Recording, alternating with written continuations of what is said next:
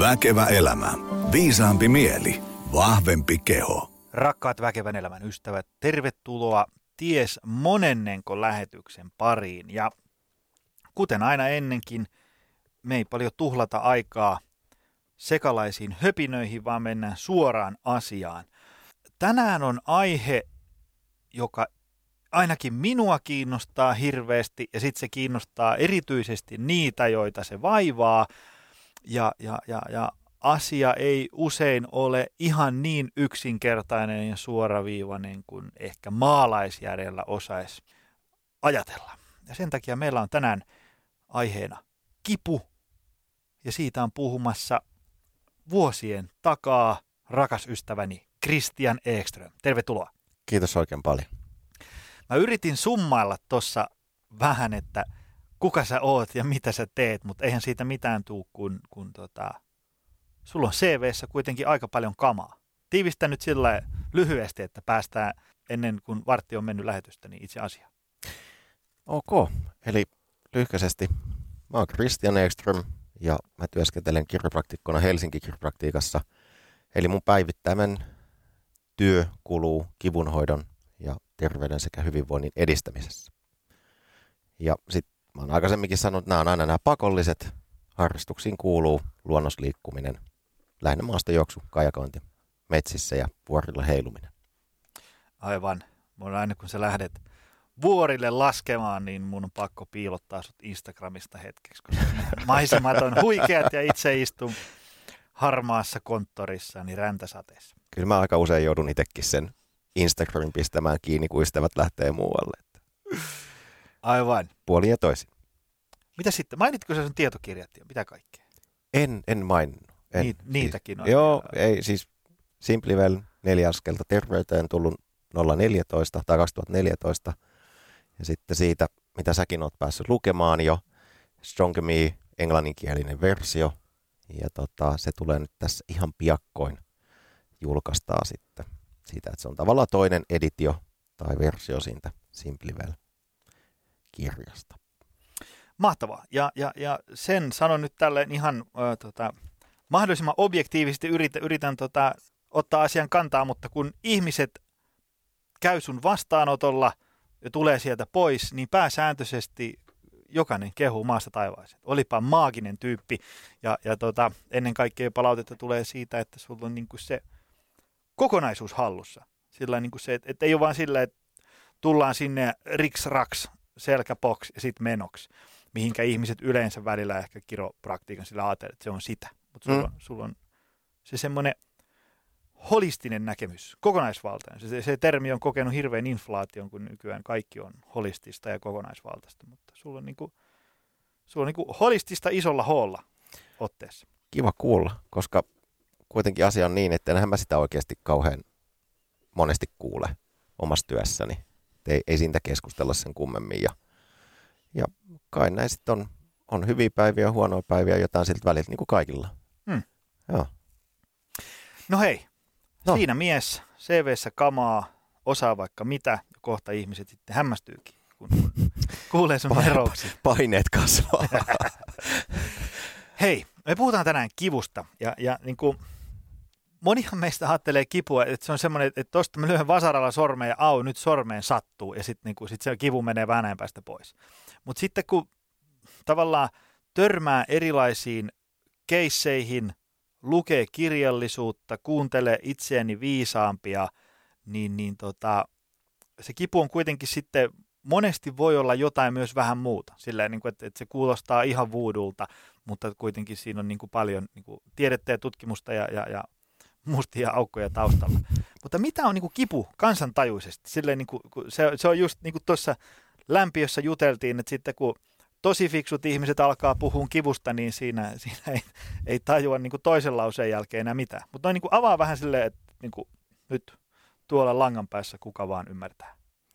No en mä tiedä, osaako mä tätä nyt oikein kansantajuiseen muotoon pistää, mutta ihan lyhykäisyydessään. Tietysti kaikki hienoin määrite, tai yksi erittäin tällainen yleinen määritelmä on sitten olemassa, mutta mä en mene siihen, että kipu on aina sitä, minkä sä koet olevan kipua, kun se on hirveän yksilöllistä. Kukaan ei voi sanoa, miten toinen kokee kivun tai ei koe. Mutta noin yleisesti ottaen mä ajattelen, ja ehkä jokin muukin ajattelee näin, että, että kipu on emotio tai tunne, jonka tarkoitus on saada meidät pysähtymään ja muuttamaan jotenkin meidän käyttäytymistä niin, että me ei tehtäisi asioita, joita aivo ei koe meille hyväksi ja turvalliseksi.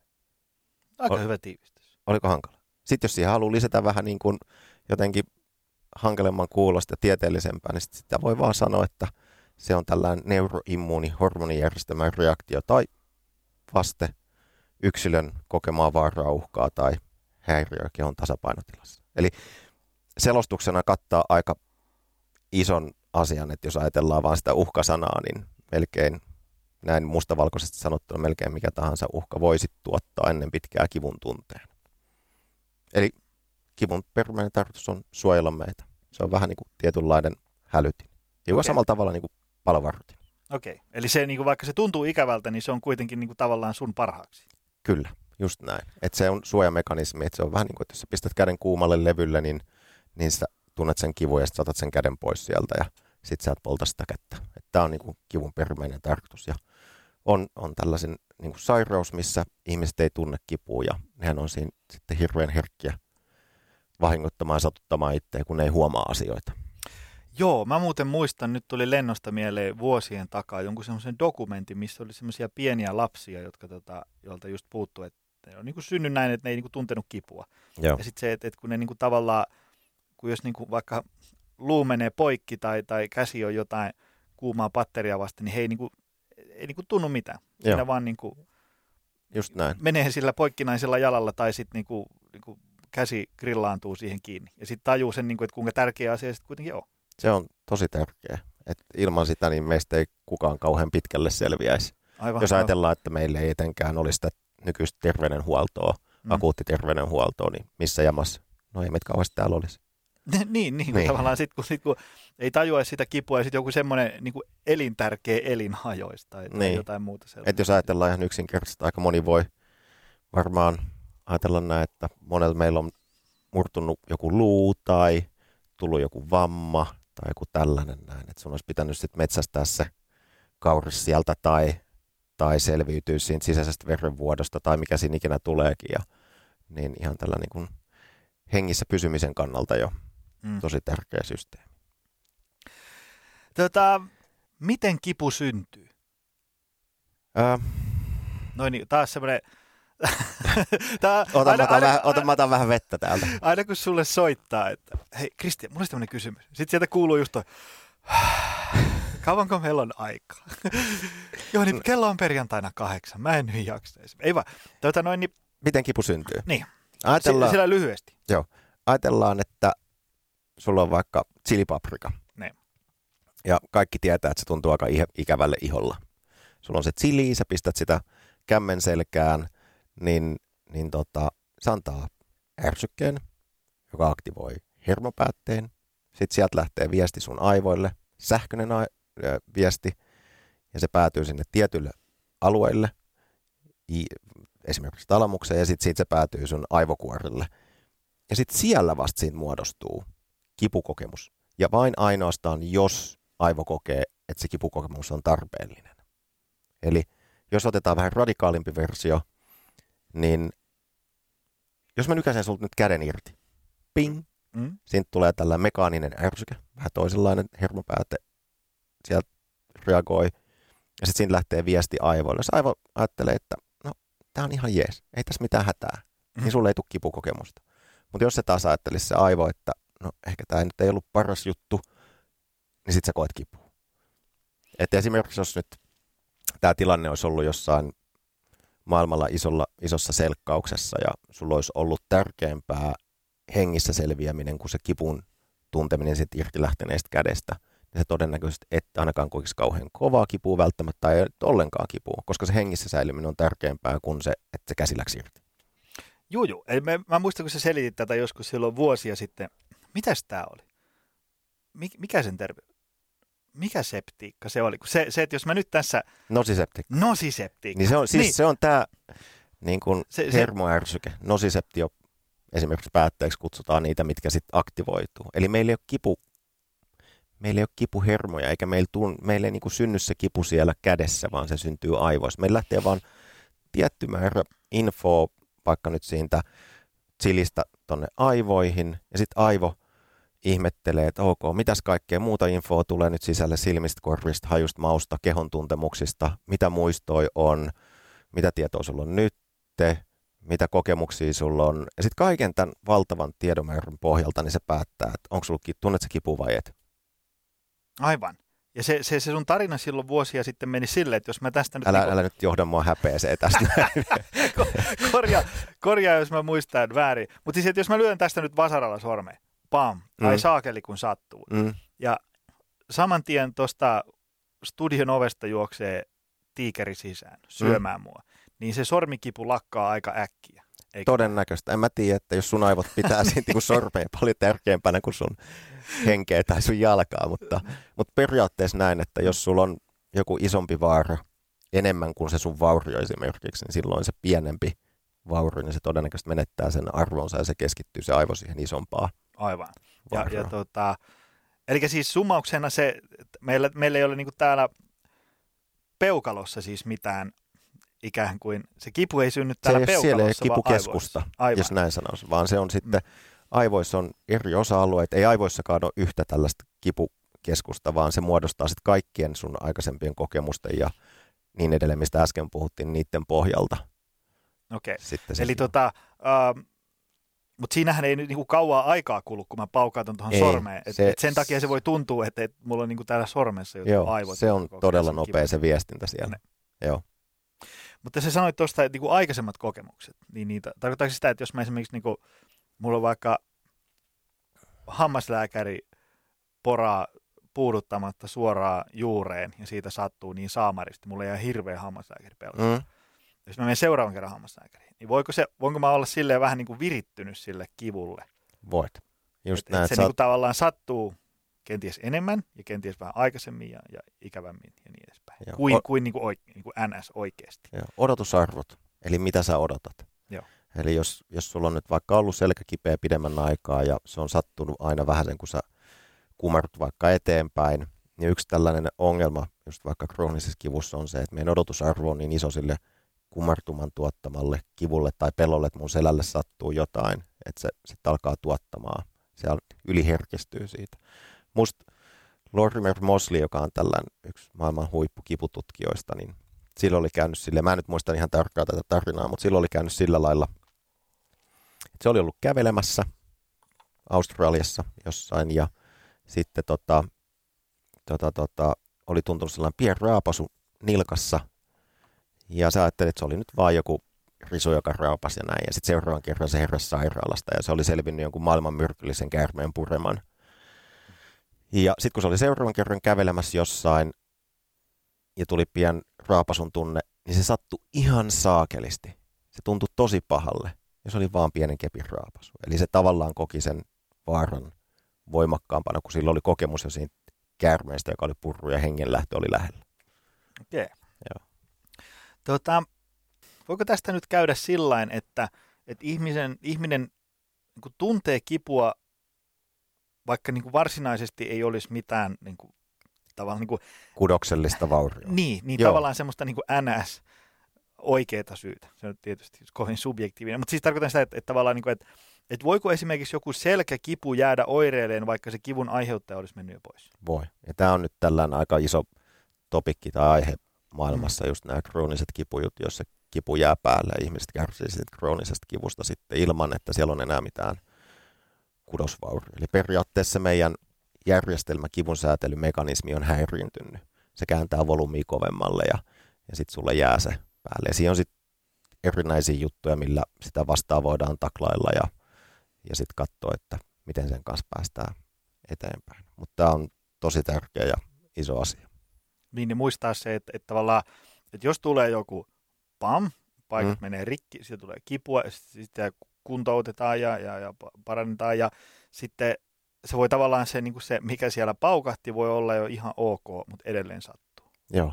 Ja yksi tällainen tekijä, joka vaikuttaa esimerkiksi siihen, totta kai ne aikaisemmat kokemukset taas ja on paljon erinäisiä juttuja, mutta yksi on katastrofointi, eli jos sä koko ajan näet, että oh my god, mun selkä hajoaa nyt just, tai kun sulla on huono kokemus sen kivun kautta ja sitten sä alat pelkäämään sitä, niin sitten aivot virittyy tavallaan, näin yksinkertaisesti sanon, että aivot virittyy siihen suojelemaan sua ja sitten se ylläpitää sitä kipua siellä.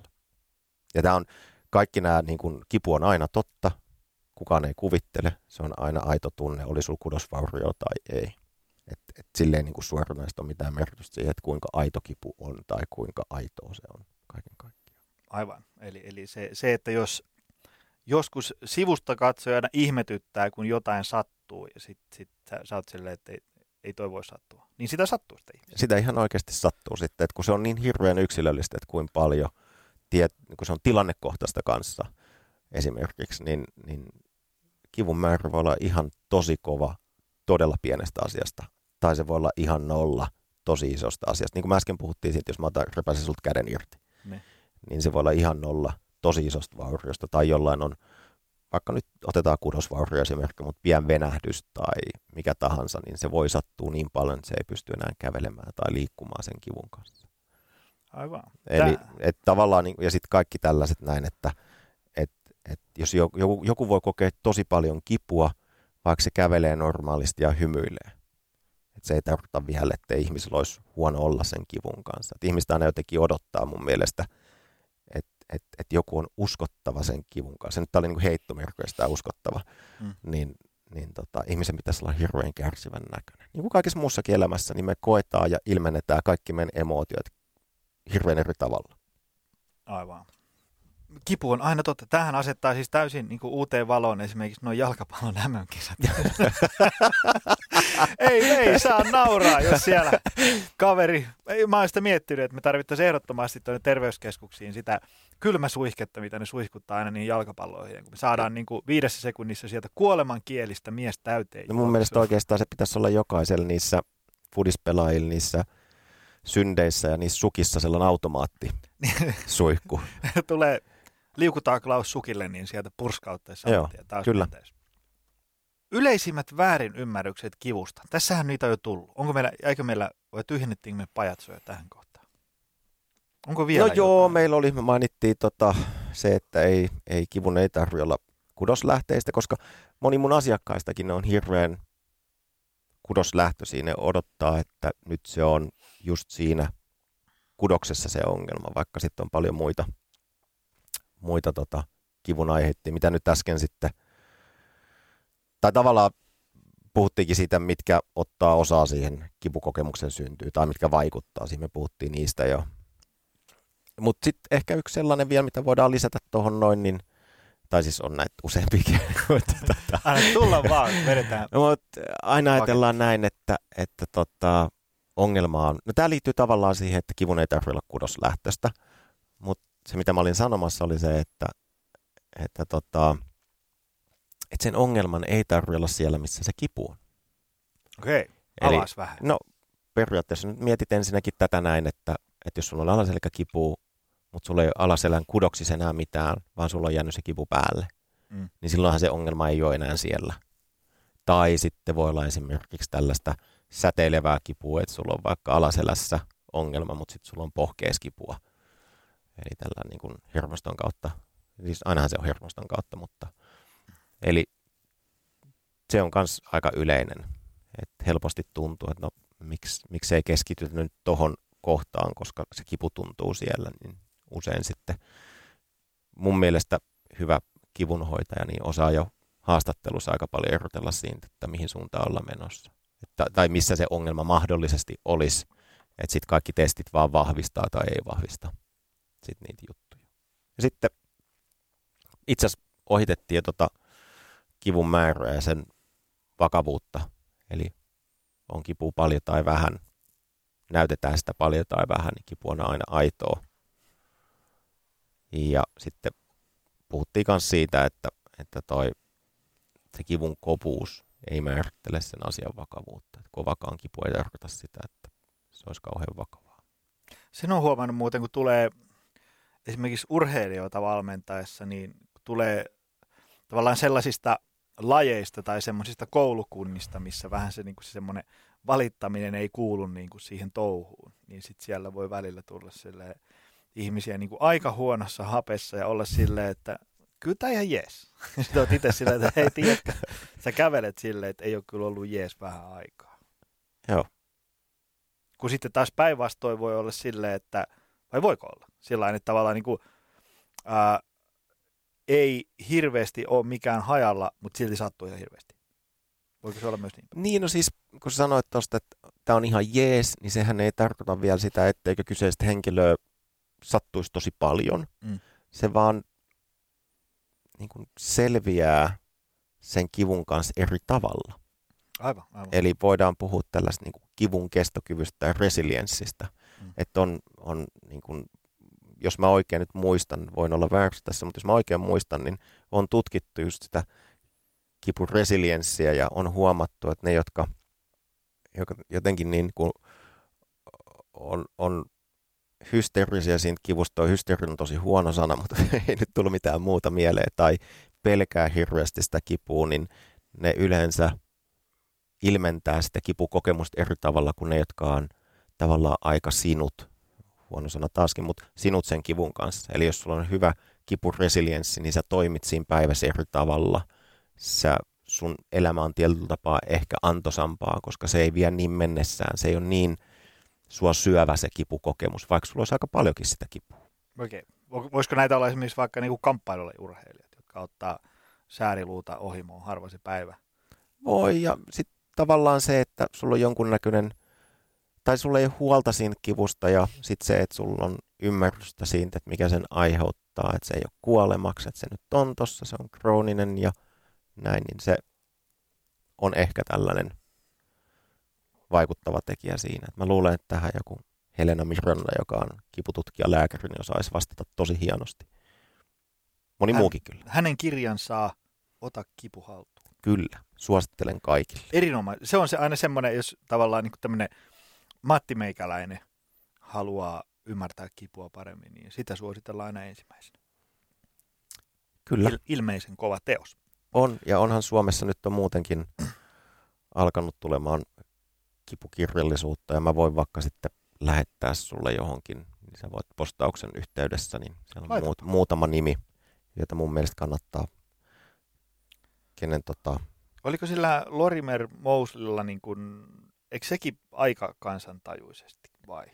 No, vai meneekö se, se on vähän raskasta. Et siinä on tavallaan, niin kuin, ei mulle raskasta mitenkään, mutta jos mä ajattelen silleen, että pitäisi nyt tässä iltapuhteeksi lueskella jotain kivaa, tai joka on niin kuin esitetty kohtuu viihdyttävästi, niin, niin.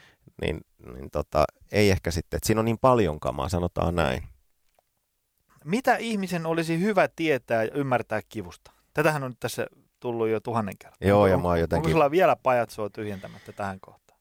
No, tavallaan se, että, että mä haluan nyt sanoa sen kerron vielä, että sen tarkoitus on suojella meitä. Joo.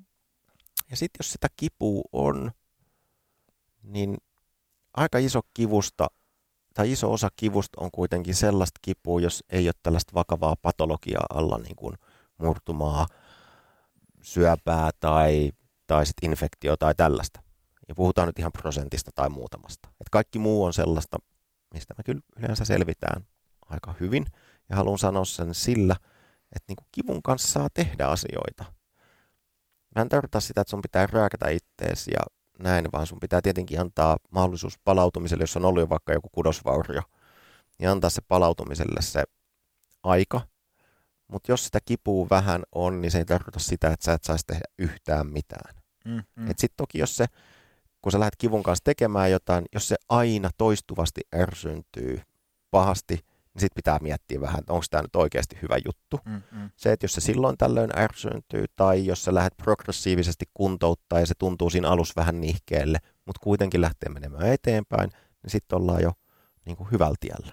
Ja sitten mikä on hyvä ymmärtää, niin on se, että kiputuntemus tai kivun määrä saattaa vaihella päivästä toiseen just sen takia, koska siihen vaikuttaa niin moni asia. Ei ole tarvinnut tehdä salilla just jotain väärin tai – juosta liian pitkää matkaa. Se tarkoittaa aina sitä, että se kipu tulee siitä. Se voi olla vaikka se, että sä oot nukkunut huonosti.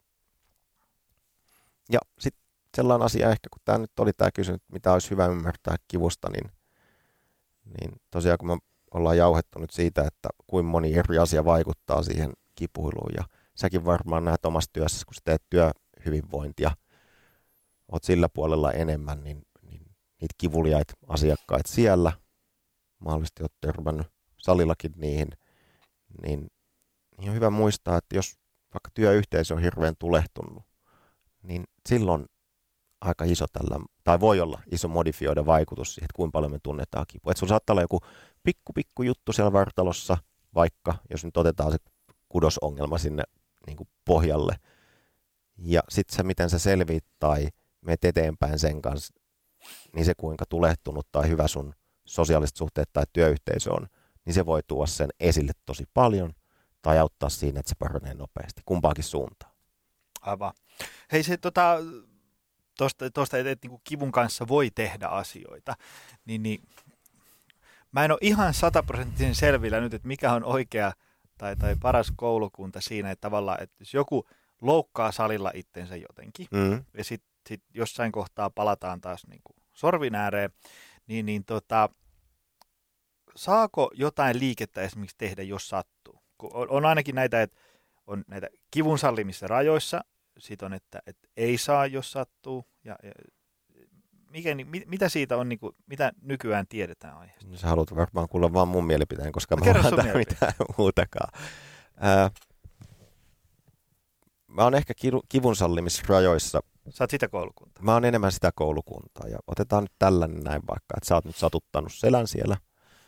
Ja sit sä palaat takaisin treeniin ja sanotaan, että sulla on nyt vaikka sun alaselän kipu on A ennen kuin sä alat treenaamaan. Jos se pysyy siinä Aassa, kun sä treenaat, niin, niin tota, se on ihan fine. Jos se sitten vähän kovenee siitä ja sä kuitenkin aloitat silleen iisisti sen kanssa, että sä oikeasti kuuntelet sitä kipua, vaikka se vähän kovenee, niin, niin mitä sitten? Sitten katsotaan, seurataan se sama ilta, seurapäivä, että palautuuko se siitä, tuntuuko se itse asiassa jopa vähän paremmalle jo, sitten muutamien treenikerron jälkeen. Sitten yritetään hakea se sellainen treenirytmi ja progressio siinä, että, että joo, se on niinku ihan hallittavissa se kipu, mutta se tuntuu jotenkin, että se treeni ei saa ja vie eteenpäin.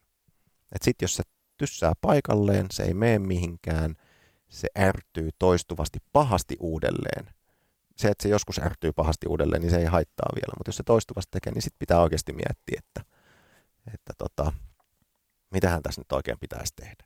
Mutta noin yleisesti ottaen, niin, niin, niin tota, aika vähän meillä kuitenkaan tulee mitään sellaisia isoja vaurioita, vaikka just salita joku tällainen, mikä sitten aiheuttaisi jotain hirveitä toimenpiteitä. Et seuraa sitä kipua ja alkaa treenaa ja alkaa tekemään niitä samoja juttuja ja siitä vaan sitten eteenpäin. Ja toki sitten jos se on hankalaa, niin sit pitää olla asiantunteva ammattilaisen yhteydessä.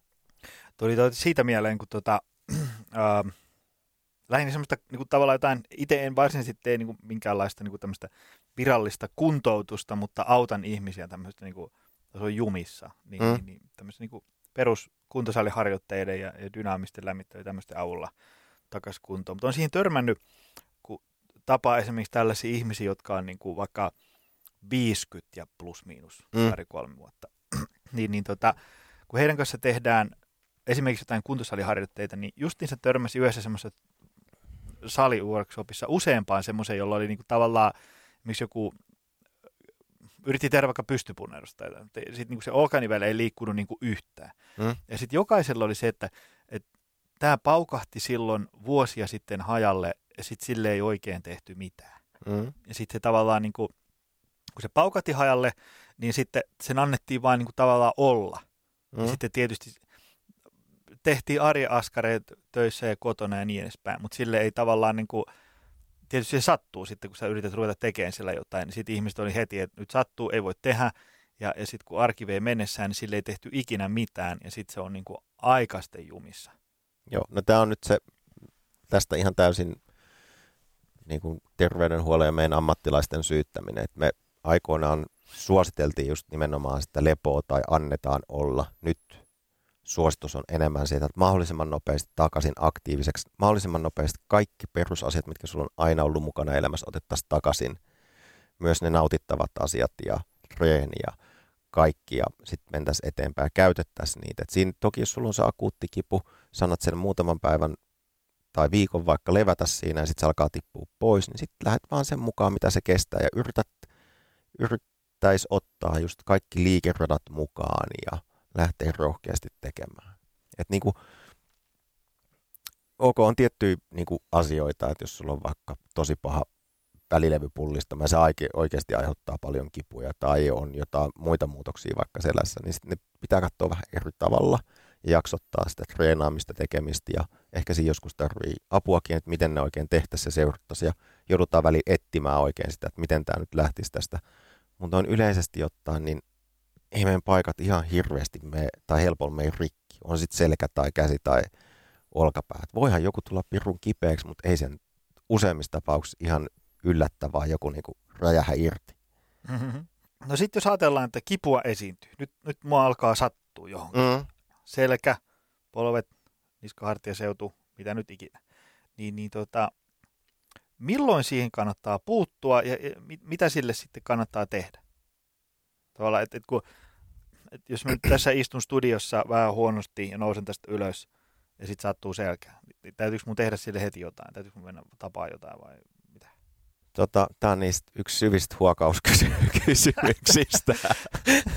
ei, kyllä mä, kyllä mä annan sulle reilut 10 minuuttia aikaa vastata. Joo, ei, ei tämä pitkä vastaus, koska kuitenkin niin monitahoinen kysymys, mutta se riippuu paljon yksilöstä ja sitten, että minkälaisesta ongelmasta on kyse ja missä ja minkälaista kipua esiintyy.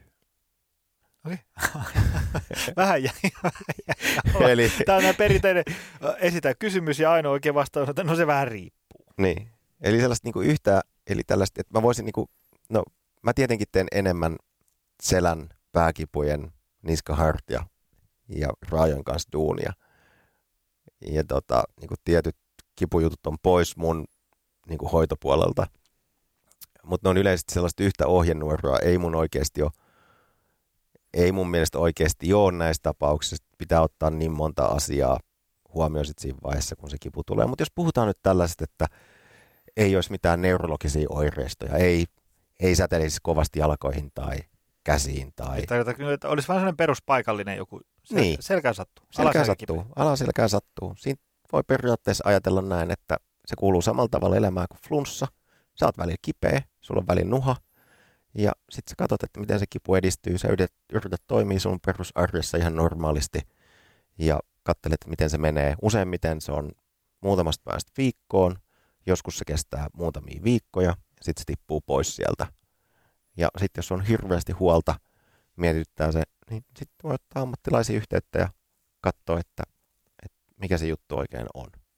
Mutta jos me poistetaan tosiaan niin kuin tällaiset isot oireet, just nämä neurologiset vaikka, niin, niin voi ihan vaan hengailla ja ihmetellä, kunhan pysyy liikkeessä ja tekee normia asioita niin hyvin kuin pystyy. Okei. Okay. Joo. Tota, no sitten tietysti päästään tähän ehkä lähetyksen kaikkiin tärkeimpään kysymykseen, että, että, että mitä meistä jokainen voisi tehdä, että, että välttyisi niin sanotusti turhalta kivulta. Ka- kaikki kipu on, on a, niin kuin oikeeta, aitoa, se on tänään opittu, mm. mutta tavallaan semmoiselta, että semmoiselta aika suoraan itse aiheutetulta, vähän semmoiselta kivulta, että, että vähän hölmösti hankittu. Yritätkö nyt syyllistää ihmisiä tässä Tarkoittaa sitä, että tavallaan äh, kuinka pienellä niin kuin tavallaan vaivalla iso osa kivuista pysyisi pois. Tietysti jos mä osaisin tähän vastata tosi hyvin, niin mä olisin varmaan maailman kuulu, koska tämä krooninen kipu on aika iso ongelma ja meillä. Me, olta, me voin... oltaisiin sun 400 metrin 404 huvilalla Bahamalla Joo, siis mulle, mun tyylille tyypillisesti. Tota, no oikeastaan nämä kaksi kysymystä, minkä sä sitten äsken, ja tämä liittyy tavallaan toisiinsa. Eli tota, Eikö, mä, mä mietin vaan, miten mä aloitan, ettei me kauhean pitkään, että mä kauheasti mä Mä arvostan Tosta, tosta tunnistaa ammattilaisen, koska, koska jos sä olisit amatööri, niin sä sanoisit sieltä kaksi sellaista muista aina nämä tai muuten. Tai sitten me voidaan sanoa että mä nukuin vaan ihan tosi huonosti viime että mulla mä kelaa tyhjää. Mä yritin, yritin peittää sun univelan tässä lähetyksessä. Joo, ei se mitään.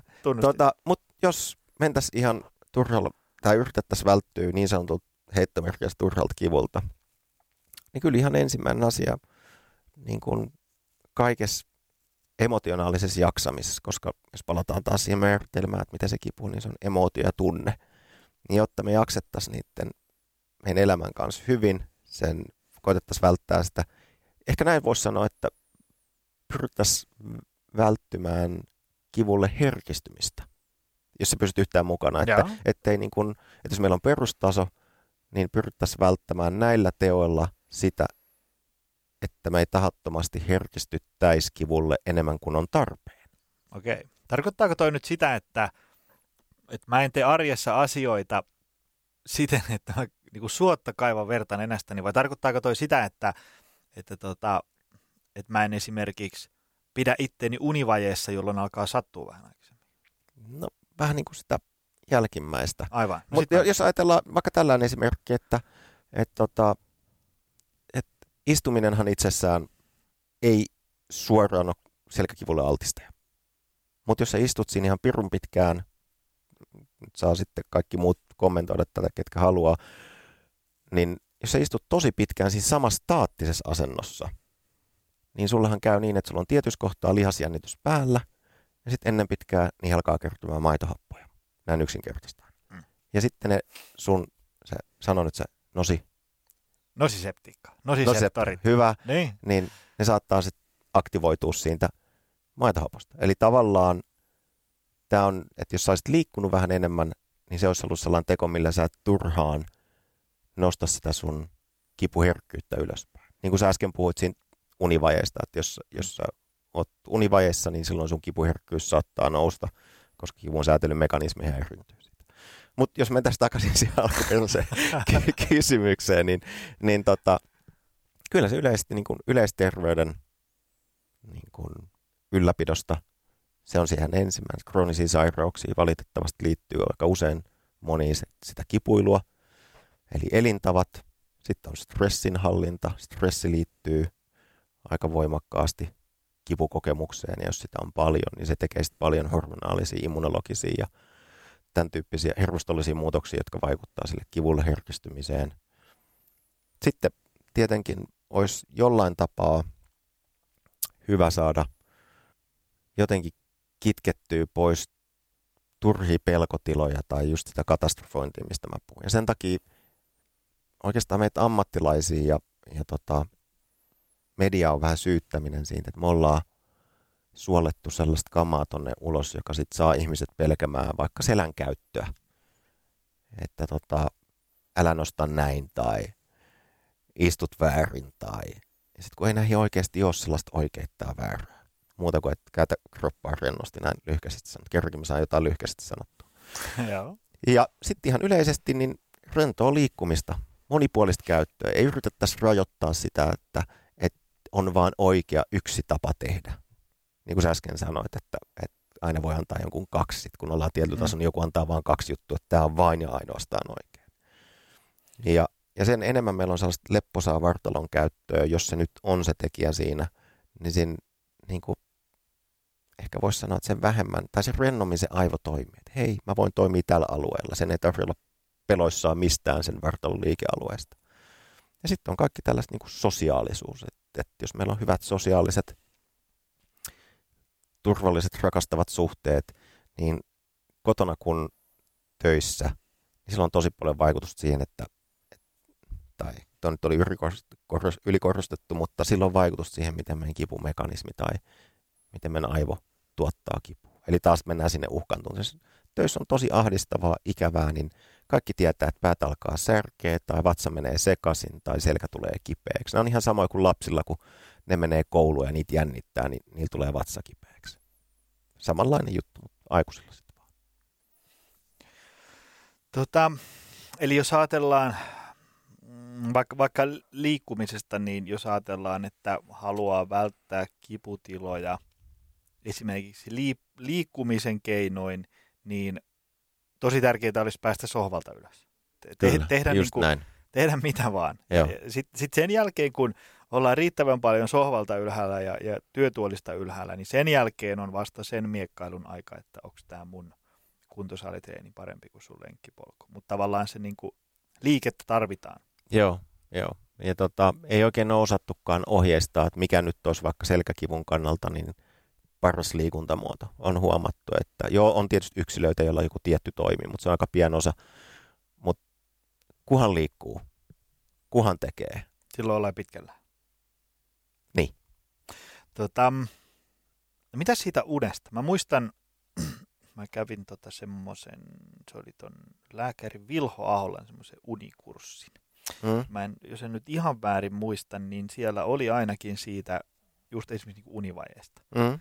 Että tavallaan alkaa sattuun, nyt, en muista ihan tarkkaan, mutta alkaa sattuun aikaisemmin, ja sitten kun alkaa sattua, niin sattuu vähän lujempaa. Joo, ja Liittyen esimerkiksi vaikka niin kuin salitreeniin. Eli, eli jos sä haluat niin kuin, treenata isoa kovaa, vetää niin kuin, sarjat maksimiin, niin se, että ei ala sattua niin aikaisin, siis niin kuin, Mm? polttelee lihaksia ja, ja se ei tunnu niin pahalta, niin, niin tota, kannattaa nukkua enemmän. No, yksinkertaisesti just noin. Sitten jos nukkuu vieläkin vähemmän, niin sitten voi tulla ihan spontaaneja kipukohtauksia. Et niitä vaan niinku tulee sitten. Oot sä salilla tai et. Mm. Treenaat sä tai et. Ja toki tässäkin on yksilöeroja, mutta niin kuin, Eli siis voi yhtäkkiä alkaa sattua selkää niin kuin va- vailla, ta, ta, ta, vailla NS oikeat syyt. niin, tässä, niin, niin kuin sä Nyt me tullaan huomaat, tähän vaikeeseen, ei, tätä, ei tästä voi puhua ollenkaan. joo, oltaisiin hiljaa vaan. Joo. Mutta joo, joo. Mm, eli joo. siis, siis tota, eli, eli univaje on ikävä juttu, passiivisuus on ikävä juttu. Puhutko sä ravinnosta? On, onko sillä en, niin kuin, No, ravinnosta ei nyt suoranaisesti ole mitään sellaista ihan hirveän isoa näyttöä, mutta kaikkihan nyt osaa ehkä järkeillä sen, että jos mä syön nyt päin mäntyy, joka vaikuttaa siihen mun jaksamiseen liikkua tai mun kykyyn nukkua, mainitaan vaikka alkoholi, kaikki tällaiset, tai huono, yleisesti ottaen huono ruokavalio, niin se alkaa vaikuttaa sinne uneen sitten jo. Ja sitten se, että jos syöt tosi huonosti ja sun tulehduksellisuus nousee vartalossa, niin tulehdus, tulehduksellisuus taas nostaa kipuherkkyyttä. Et voidaan niin kuin johdatella tänne, mutta sellaista isoa, että mikä olisi nyt se oikea antikipu ruokavalio, vaikka niitä on tosi paljon maailmalla tarjotaan. Mutta ihan yleisesti kun syö tämän niin kuin nykyisen ohjeistuksen mukaan terveellisesti, niin sitten ollaan jo tosi pitkällä aivan. ei mun mielestä tarvitse mitään sen kummempaa kikkailua. Tämä on monipuolisen ravinnon, paljon kasviksia, kalaa, hiilareita tai mikä tahansa proteiinin lähde, mm. on sitten kasvikset tai lihakala, kana, whatever, kunhan syö monipuolisesti. Ja sitten jotain, niin, sitten oli mieli. Mieli. Se on kuitenkin näistä se aika tosi iso, niin kuin puhuttiin, että jos on kivaa, tuntuu vähemmän kipua. Jos sä oot just rakastunut, sul, sä oot paljon vähemmän kipuherkempi kuin jos et sä rakastunut just. Tai sitten jos sulla on mieli tosi matalana syystä tai toisesta, sulla on paljon huolia, niin sun todennäköisyys tuntea kipua on isompi. Tuosta tuli mieleen just se, että, että sit välillä tavallaan on ihmisiä, joilla on sitten tavallaan vähän niin kuin tämä koko setti päin seiniä. Tavallaan, mistä Mm. me puhuttiin nyt. Ja, sitten, Mm. ja se koskee tosi monia niin kuin nykypäivän tietotyöläisiä. Sillä, että nyt me lueteltiin, että, että, että liikunta, jos jää, niin, niin se on huono juttu. Ja, ja uni, jos jää, niin se on huono juttu. Niin sitten on ihmisiä, joilla on niin kuin se koko setti. Mm. Mm. Niin kuin, että istutaan koko ajan, että niin kuin askeleet on 2000 päivässä. Ei, ei, ei, ei treenata, ei tehdä voimaharjoittelua, ei, ei tehdä niin mitään, ei arkiaskeleita eikä mitään kestävyysliikuntaa. Siihen päälle syödään huonosti, mistä aiheutuu ne sun äsken luettelemat mm. asiat kenties. Ja sitten siihen päälle iso stressikuorma ja, ja univaje. Ja, ja sitten siihen vielä mahdollisen, mahdolliseksi kirsikaksi kakun päälle vielä jotain niin kuin, huolia Niin. tulevasta, parisuhdehommia, ikävä työyhteisö, niin siinä on kyllä sellainen vyyhti, että huh, huh. Et ei ihme, jos on niskahartia seutu tai selkä kipeä. Joo. Ja sen takia musta olisi tosi tärkeää, että, että näistä asioista, joista me nyt ollaan keskusteltu, puhuttaisiin paljon enemmän ja jotenkin selkeämmin. ja tota, että et ihmiset ymmärtäis, että ne vois niin mitä se ikinä onkaan siinä niin, et niiden elämässä, millä ne haluaisi lähteä parantamaan sitä niin kuin, omaa elämää tai el, elintapoja. Sillä on hirveä vaikutus tosi isolle alueelle. Se ei ole vaan se, että nyt laittuisi tai, tai mitä se nyt kenelläkin on. Se vaikuttaa kipuiluun, se vaikuttaa siihen, miten sä nukut. Se vaikuttaa siihen, että kuin kivaa susta tuntuu olla töissä. Että jos sä oot tosi väsynnyt,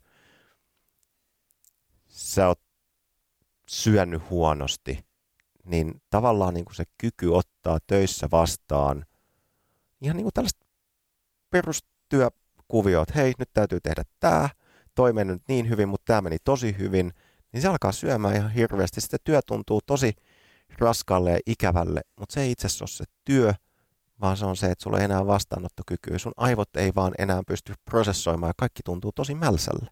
Mm.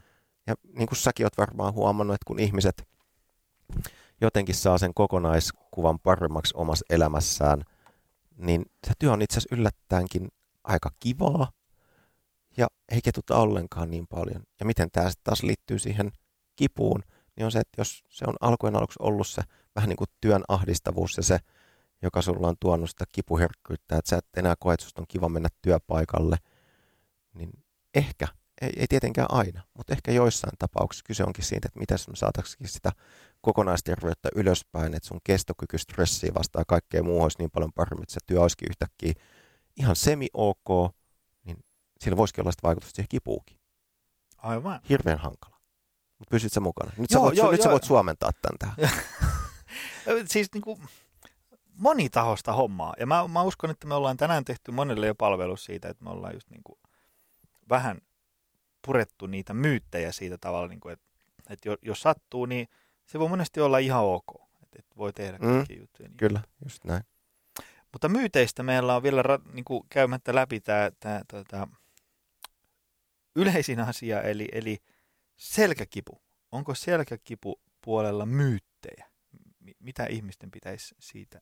On, siellähän on ihan niin kuin riittävästi ja mä oon nyt aikaisemmin ruoskinnut jo meitä terveydenhuollon ammattilaisia, terveysammattilaisia ja tiedotusvälineitä tästä asioista, että me ollaan aika kovi ollut tuottamaan tällaisia turhia tarpeita.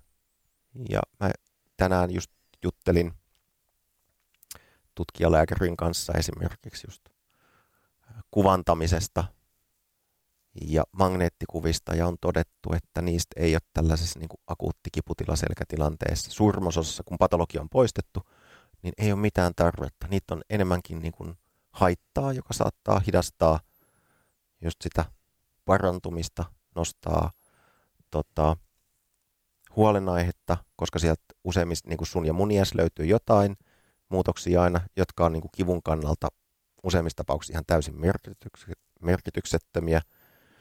Ja sanoinko mä, että saattaa nostaa kustannuksia sitten kanssa? No ei, mutta hyvä sekin Joo. tietää. Mutta siis ta- tavallaan, onko se niin kuin, että, että tarkoittaako tämä sitä, että, että monen olisi parempi olla tietämättä, mitä sinne selkään kuuluu, niin kuin sillain faktatasolla? On, kyllä. Koska sitten sit jos tietää liikaa, niin sitten voi tulla kauheita mörköjä. No sähän menet ensimmäisenä Googleen ja katsoa, että mitä tämä nyt tarkoittaa. Ja sitten kun sä ja näet sit sen siellä... kuvia niin, ja horror-storeja. Ja niin, ja sitten sä oot ihan peloissa siitä, että, että oh my god, nyt mun selällä ei ole enää elämää, mä joudun lopettaa kaikki mun harrastukset ja mä en uskalla tehdä sitä, mä en uskalla nostaa mun lasta lattialta tai mikä se kenelläkin on. Ja sitten yleensä johtaa siihen, että, että saattaa se paraneminen hidastuu ja sitten tulee turhi hoitokäyntejä. Ja sitten jos ei tätä osaa vielä kukaan selostaa, kun menee tapaamaan jotain ammattilaista, niin sitten sä oot vähän niin kuin siinä hoitokierteessä mukana. Okay. Ja sitten jos sä oikein hyvin uskottelet, niin kuin me kaikki pystytään uskottelemaan asioita aika hyvin itsellemme, niin sitten se on vähän sellainen niin kuin hankala kierre. Että kyllä ne ihan oikeasti ne ammattilaiset, jotka näiden kanssa puljailee, niin jos, jos ne sanoo siinä alkuvaiheessa, että ei nyt ehkä kannata ottaa sitä kuvaa, niin sille on ihan syynsä. Mm. Että suurin osa ei tarvitse. Niin kuin mä sanoin aikaisemmin, että ehkä muutamien prosenttien tasolla niin on sellaista patologiaa, minkä takia kannattaisi ottaa se kuva ja tarkistaa varmuuden vuoksi, tai epäilyspatologiasta.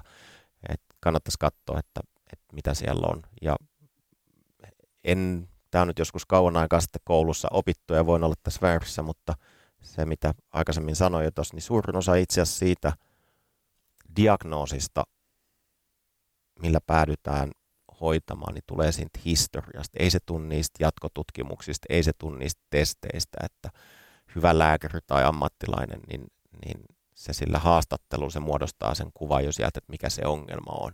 Se on se tärkein osa.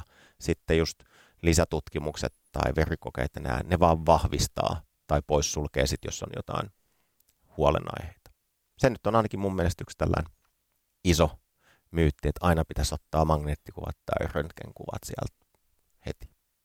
Ja se on tällainen, sitä on, se on ihan kaupallinen juttu, sitä myydään paljon ja, ja sitten tota, meidän alakin on historiallisesti työntänyt aika paljon röntgenkuvia.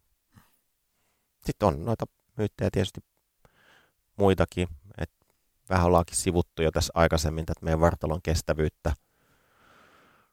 Mutta etenkin sen selän suhteen niin on annettu ymmärtää, että älä nyt Juman kautta istut tolle niin kuin sä esimerkiksi istut just nyt siinä.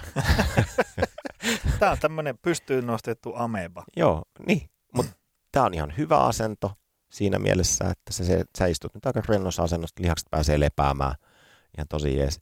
Eli tavallaan se niin kuin selän heikkous just nostamiseen ja kaikkeen, niin selkä on tosi vahva. Mutta tietysti tässä samassa, niin kuin, vaikka nyt treenaamisessa, kaikissa muissakin treenaamisissa, että, että tietyllä tapaa niin kuin valmistautuminen voittaa aina tekniikan.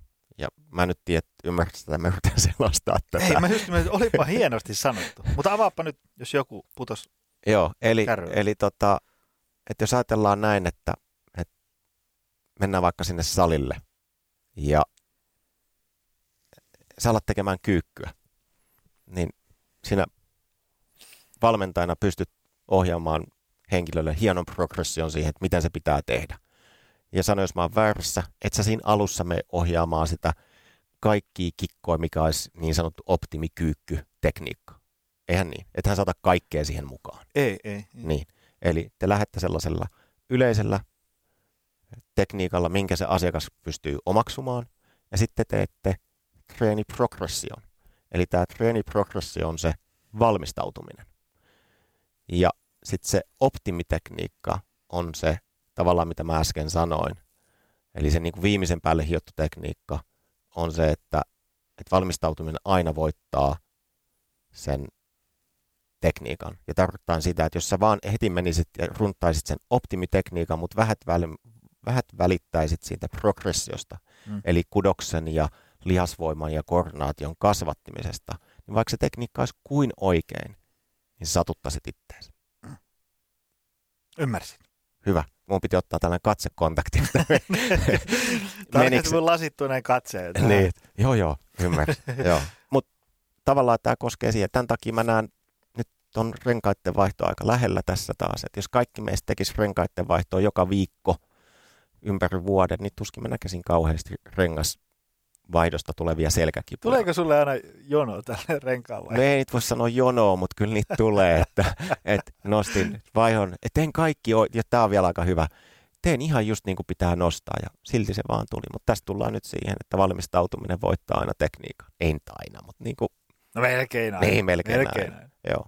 Eli selkä samalla tavalla kuin vaikka olkapäätreeni, että jos sinne antaa hyvän progression, se pääsee kehittymään, sinne aletaan tarpeeksi sitä palautumista ja lepoa, niin se kyllä kestää ihan pirusti. Et melkein pitää olla jossain auto-onnettomuudessa tai jossain, että se hajoaisi. Voiko tällä valmistautumisella nyt sitten tarkoittaa esimerkiksi sitä, että kun yksi tapa valmistautua tällaiseen arjessa kohdattaviin haasteisiin voisi olla se, että, että liikutaan aktiivisesti, tehdään, Joo. Niin vahvistetaan selkää. No tavallaan sanotaan näin, että annetaan monimuotoista liikuntaa, Joo. että se ei yllättyisi niistä peruspäivän tai arjen liikkeistä. Ja mä jotenkin tykkään sanoa asiakkaille, että kun ne tulee sanoa, että mulla on nyt niskahartia kipeänä ja siitä on poistettu kaikki nämä muut, että sanotaan, että se on tällainen istuman tuoman rasitus tai nostelun tuoman rasitus, niin periaatteessa se niin kuin peruskunto pitää olla kovempi kuin se arjen vaatimus. Nyt tulee hyviä tämmöisiä laus. Otas mä kirjoitan näitä talteen ja mä esitän nämä sitten omana ideana. joo, joo, siitä vaan ihan sama. Niin tota, niin kuin sulla työhyvinvoinnin puolella, niin sitähän mm. sä teet. Sä yrität saada ihmiselle hyvän kunnon jaksamisen ja mielen, jotta se perusarjen vaatimus ei ylittä sitä kuntoa. Koska silloinhan sä mm. väsyt ja sä et jaksa. Mutta jos se sun peruskunto on parempi kuin se sun vaatimus, sanotaan näin, että jos sä menet treenaat johonkin kisoihin, niin sullahan pitää olla tosi kova kunto mm. sinne, että sä kestät sen kisan. Aivan. Ja sama sen selän kanssa kaiken muun kanssa. Tota, tuohon selkeä, otetaan sitten vielä vaikka nyt yksi lisää tähän näin näitä myyttejä, että kyllä näitä tietysti voisi jatkaa pidempääkin, mutta niin aika, aika loppuu.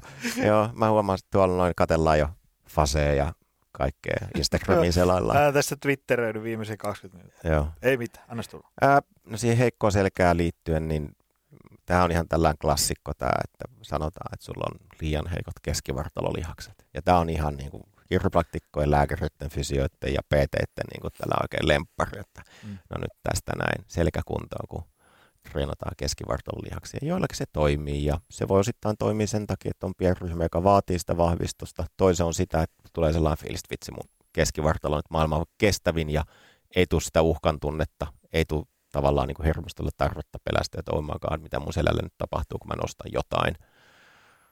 Mutta ei sille kyllä oikeasti mitään hirveän isoa näyttöä ole, että se keskivartalokorre spesifit treenaus jollain tietyllä harjoitusmuodolla olisi parempi kuin joku toinen urheilumuoto, mitä sä teet.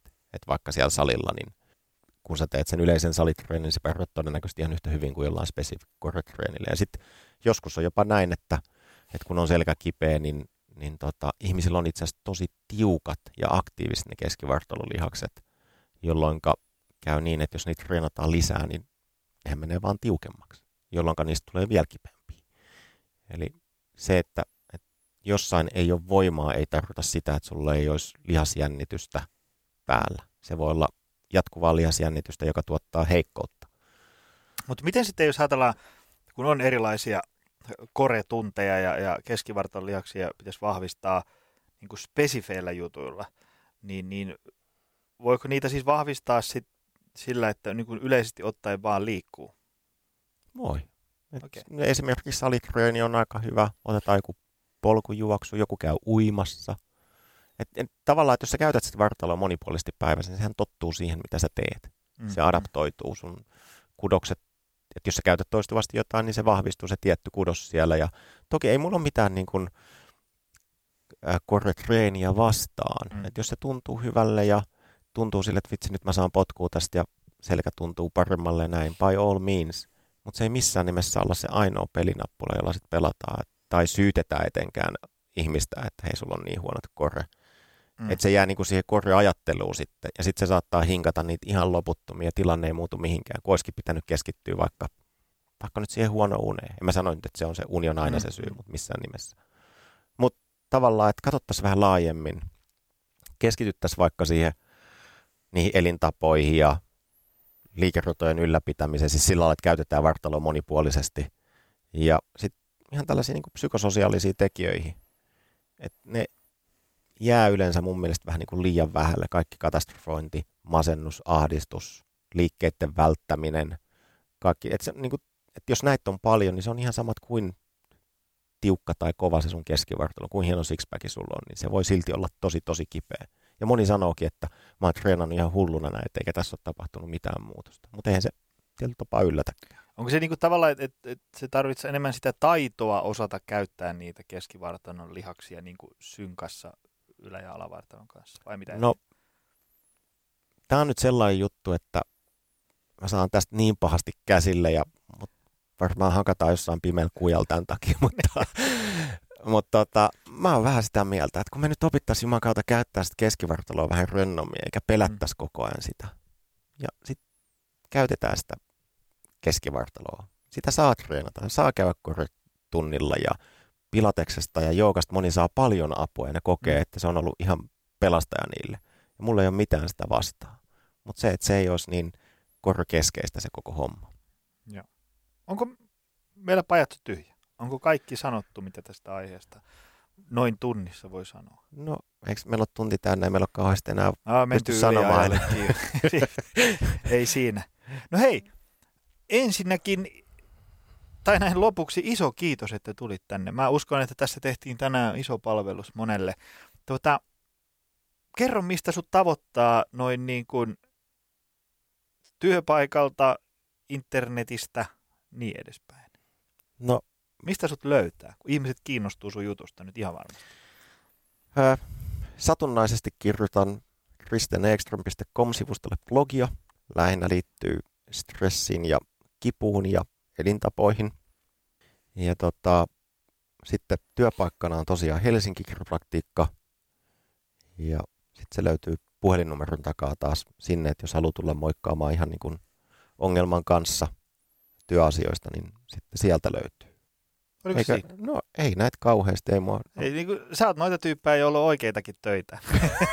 Eikä ehdi mö- möyhentää somessa niin kuin mä kaiken No kyllä päivän. mä somessa oon aina välillä, että se on sitten Christian Ekström Facebook-sivustolla, mutta se on varmaan ainoa. Ja niin kuin, ne, jotka on joskus käynyt katsoa, niin välillä ei ehkä ihan hirveän useasti tule mitään päivityksiä, välillä tulee.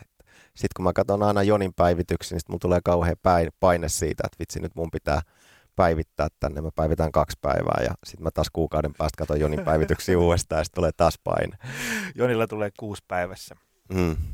No mutta hei, Joo, kiitos tästä miljoonasti. kiitos itselle, että on saanut käydä puhumassa vähän sekavia täällä sun kanssa. Kiitos, kiitos. Ja, ja kiitos kaikille siellä langan päässä, varsinkin niille, jotka jakso kuunnella aina tänne loppuun asti. Se on moro. Tutustu lisää aiheeseen optimalperformance.fi ja opcenteri.fi.